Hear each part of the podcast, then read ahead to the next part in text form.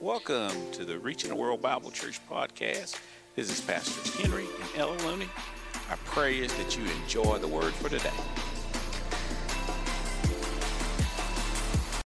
Better covenant. With this, this new covenant, this new covenant of faith is better. Well, Brother Henry, how is it better? We have all the good lessons and the abundant of what the Old Testament have had and has, plus all the new relationship, the new emphasis of what God wants us to have and to do in the new covenant. And it's a better co- covenant, the scripture says, because it's based on better promises. Now we we were chil- we were servants, excuse me, in the Old Testament. Now we should be servants, yes, but we are children. We're sons and daughters. We're heirs and joint heirs with Jesus Christ now. He paid the price so that we could have life and life more abundantly. Jesus established, he ended the old, old covenant, the Old Testament, and he began the new with his life. He gave his life so that you and I could have a new life, a better life. Hey, John 10 10 says, The thief, the devil, came to kill, to steal, and destroy. But Jesus said, I've come so that you and I may have life in life more abundantly. God wants us to have an abundant life, a better life, because we live in a better covenant. And that means and we have to understand that that Jesus paid the price. What do you mean Jesus paid the price? He paid the penalty. We were guilty. Amen. We were guilty. We committed, Adam committed high treason and sold out mankind to the devil. And the devil became the God, little g, of this world system. He's over this system now because Adam sold out, committed high treason, gave him control of this system for the time. For the time. But thank God we have been redeemed from that curse. Jesus went to the cross, and when he went to the cross, yes, he he took stripes, and by his stripes we were healed, but he shed his blood, and he redeemed that which was lost. He paid the ultimate uh, price, the ultimate sacrifice of giving his life so that you and I could have life and life more abundantly. That's what makes us live in a better covenant. And we highlighted this particular part. That's a better covenant of faith. Uh, that, that what we can call those things to be not as though they were. So we can live and move and have our being in Him. But we highlighted this message. We said it like this Under the old covenant, the blood of innocent animals covered sin, and it was just a covering. But in the new and better covenant, the New Testament, the blood of Jesus cleanses us from all sin. We're cleansed by the blood of the Lamb, Jesus, and the word of our testimony. We should be saying what Jesus did. We should be saying that Jesus paid the price so that not only we can have life, but life more abundantly, a better life, a covenant life. Covenant means we've got all the good things that from God and all the stuff that we had, the unrighteousness that we we turned it over to Him. All uh, and and we have the very best from God because that's all God has is the best. And so He made us the righteousness of Himself, the righteousness of Christ. We're heirs and joint heirs. That means we have an inheritance. Well, let's kind of talk about it a little bit in Scripture. How did God explain, or how did He talk about this better covenant? Well, He said in Psalms, and this is in the Old Covenant, but you know, and again, it relates to what what that old uh, covenant was, but it, it, it's referencing, and we're going to be talking about what the New Testament, the New Covenant said. But in Psalms 32, verse 1 and 2, Psalms 32, verse 1 and 2, it says this Blessed is he whose transgressions is forgiven, whose sin is covered. Remember, old covenant sins were covered, covered.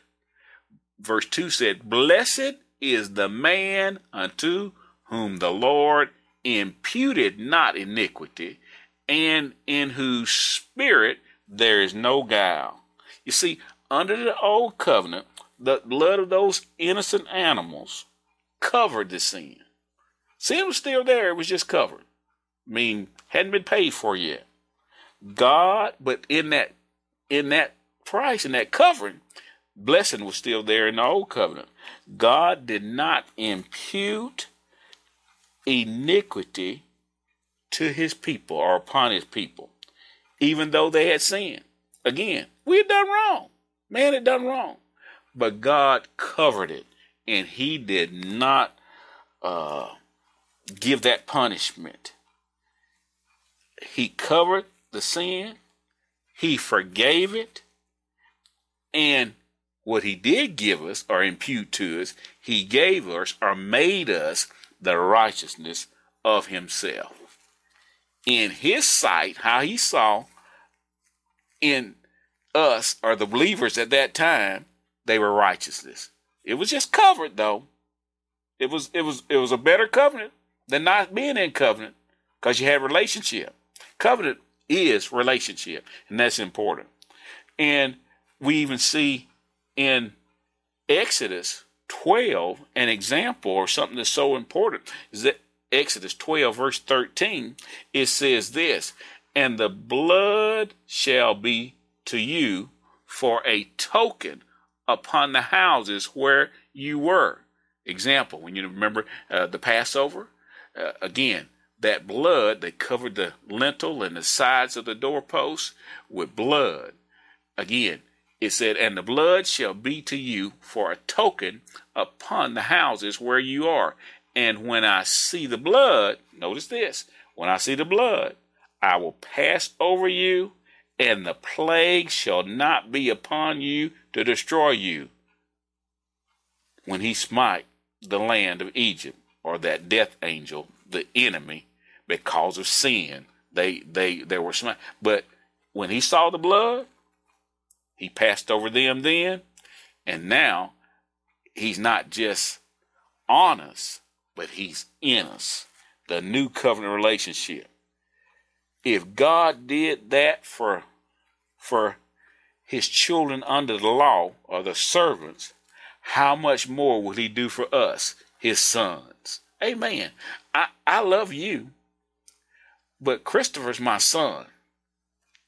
And not only do I love him, but everything that I have, he has an inheritance from me. Amen. Now you're receiving the blessings of what I'm giving you through the word, and, and thank God for that. And I'll do whatever I can to be a blessing. But Christopher is entitled because he's my son. When we become sons of God, we be, we have that entitlement to be an heir according to his promises. Under grace, we have a better covenant established upon better promises. The blood of Jesus Christ not only covers our sins, it cleanses us of our sins. We're washed in the blood of Jesus. We're cleansed by the blood of the Lamb and the words of our testimony. We ought to be telling everybody we're cleansed by the blood, that, that Jesus paid the price so that we could have life and life more abundantly.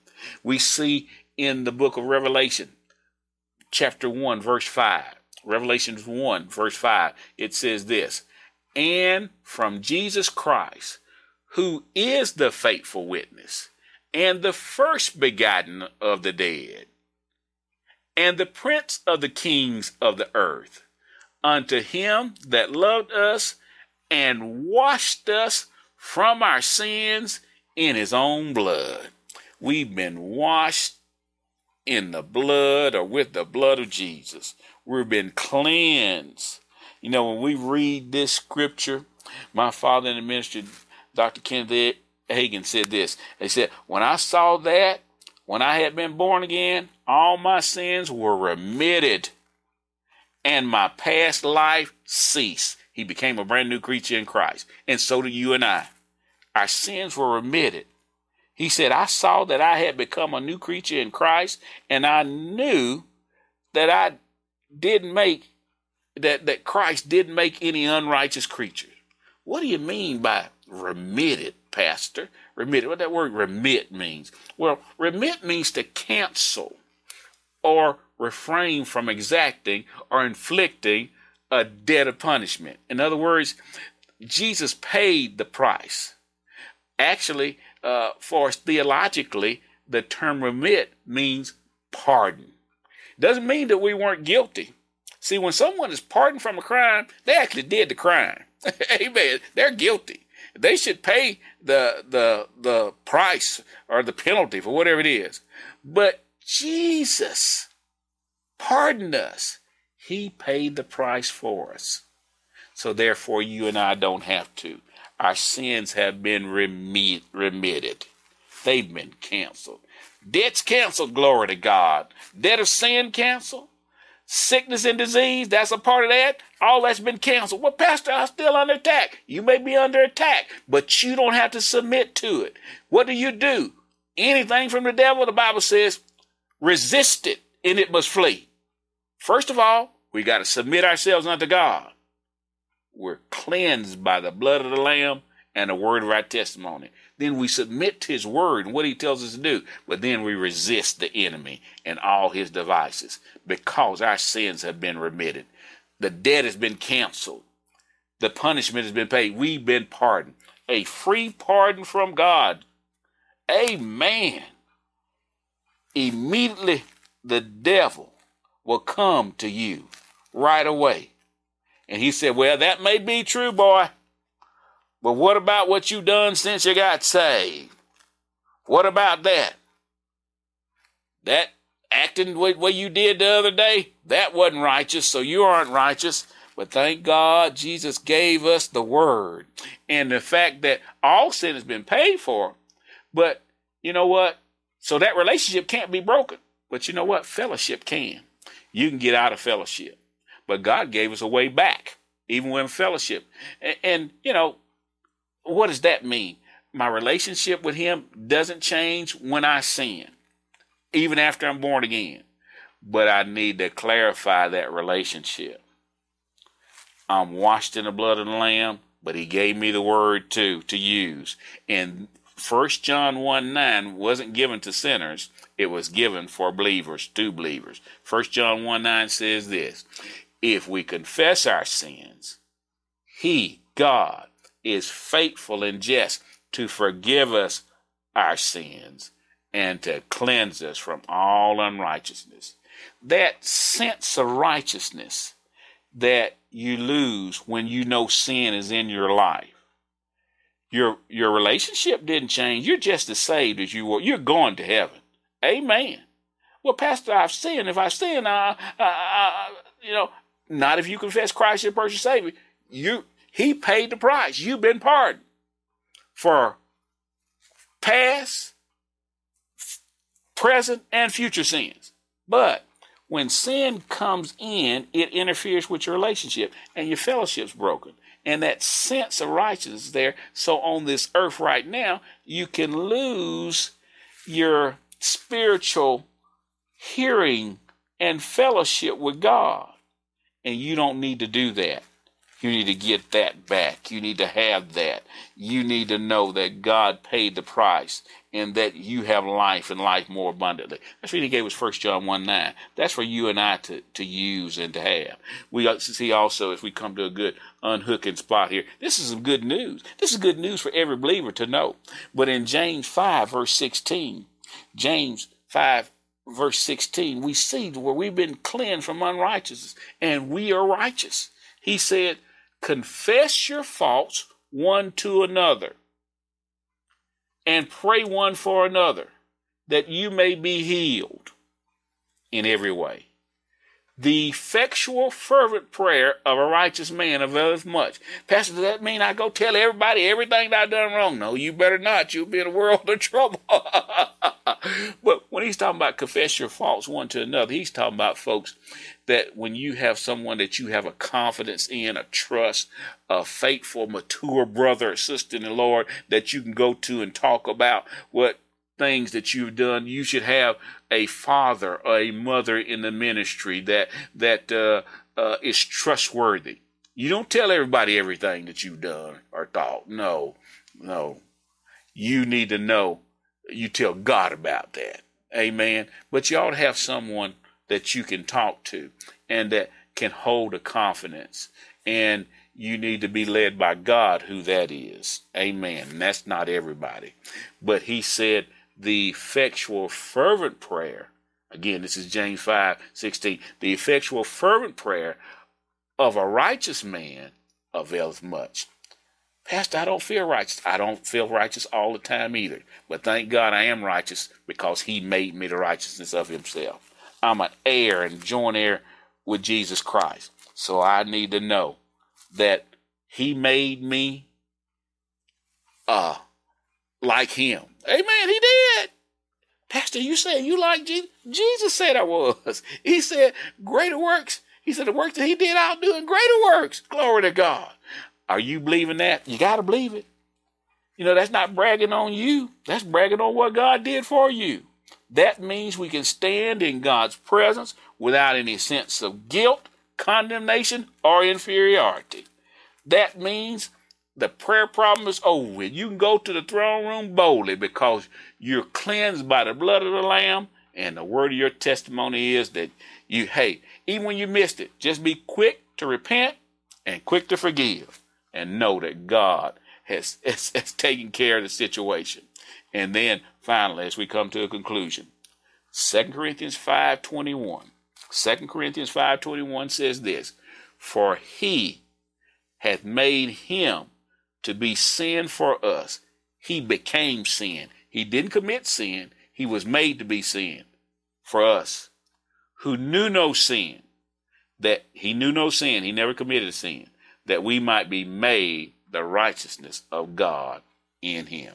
So in Christ, I can do all things through him. In him, I can live and move and have my being. In him, I have the empowerment, the graces, and the mercy of God. So, this better covenant that's based on better promises is ours. And I can walk by faith. I can live by faith. I can live and move and have my being in Him and know that my faith walk is more than just faith talk, although it is faith talk too, but I have corresponding actions and I can receive the blessings of God. How do I get there?